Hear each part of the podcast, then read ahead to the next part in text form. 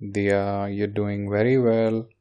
Just close your eyes, relax, and listen to this story. The name of this story is The Smartest Giant in Town. George was a giant, the scruffiest giant in town.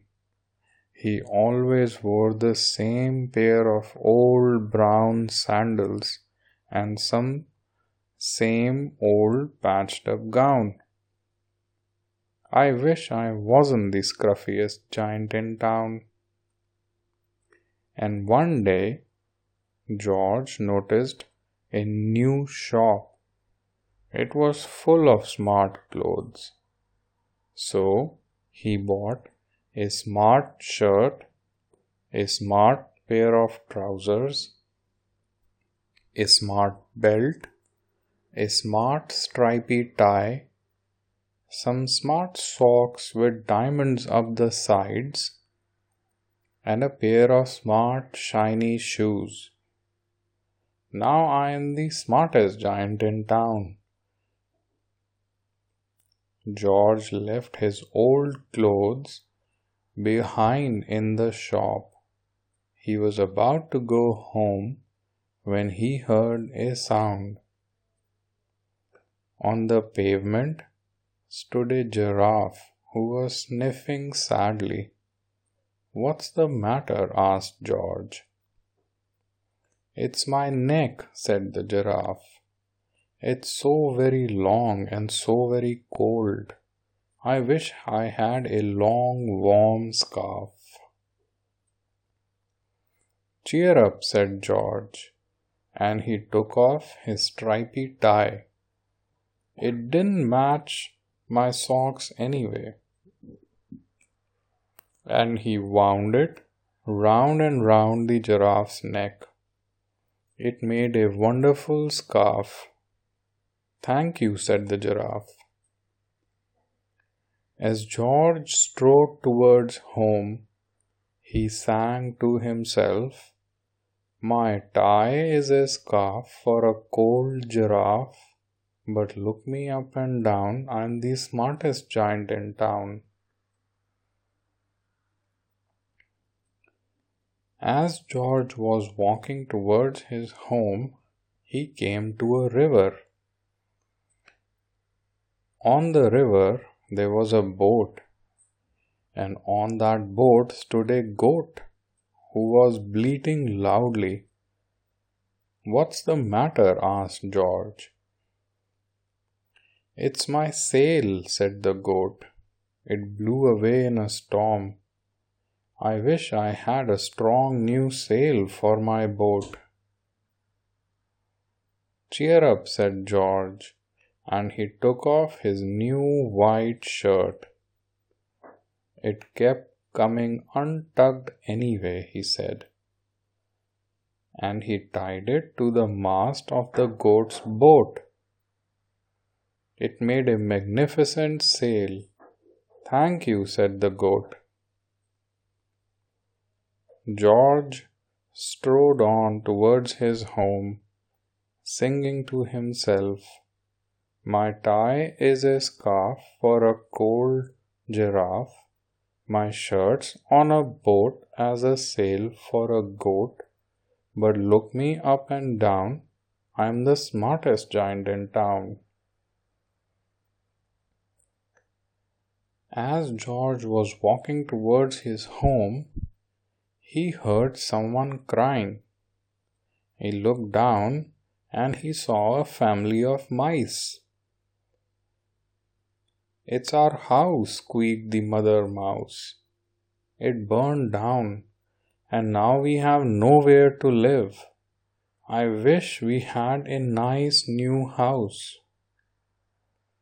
Cheer up, said George and he took off one of his shiny black shoes. It was giving me blisters anyway, he said. It was too tight, he said. As the mouse and her baby scrambled inside, they found that the shoe made a perfect home for them. Thank you, they all squeaked. George had to hop along the road now.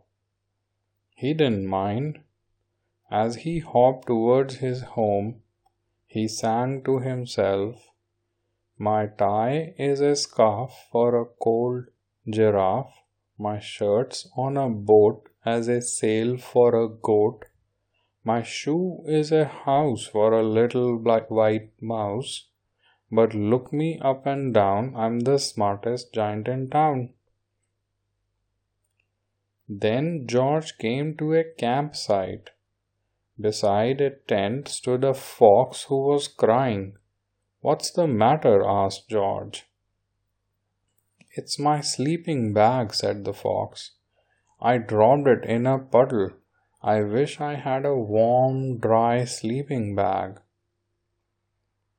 Cheer up, said George, and he took off one of his socks, the same one with diamonds up on the sides.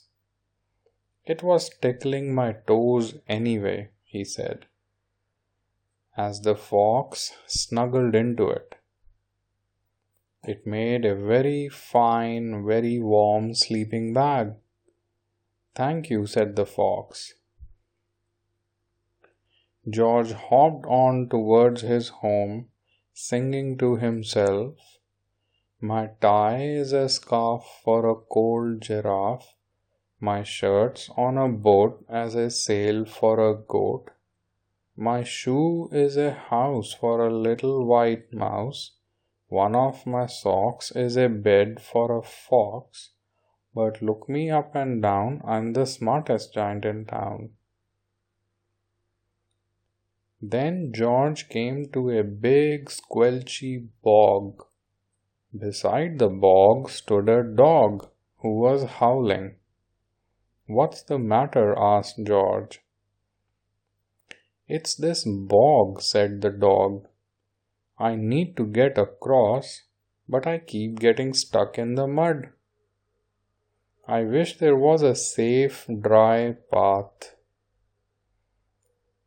Cheer up, said George, and he took off his smart new belt.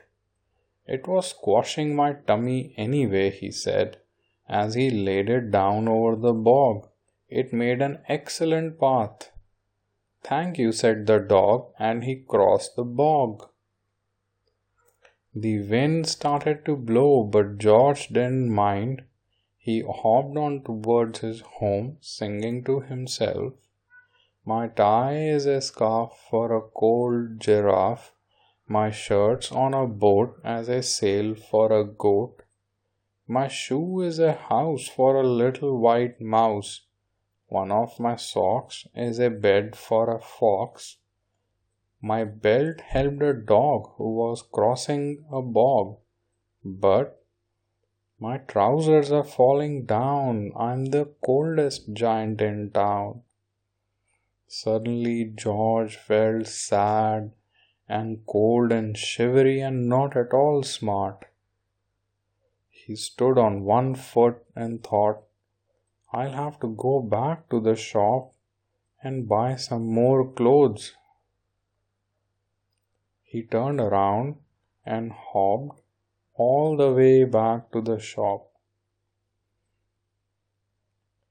but when he got there it was closed. Oh no, cried George. He sank down onto the doorstep and a tear ran down his nose. He felt sad as all the animals he had met on his way home. Then, out of the corner of his eye, he saw a bag with something familiar poking out of the top. And George took a closer look. My gown, he yelled. My dear old gown and sandals. George put them on. They felt wonderfully comfortable. I'm the coziest giant in town, he cried, and he danced back home along the road. Outside his front door, stood all the animals he had helped. They were carrying an enormous present. Come on, George. Open it. George untied the ribbon.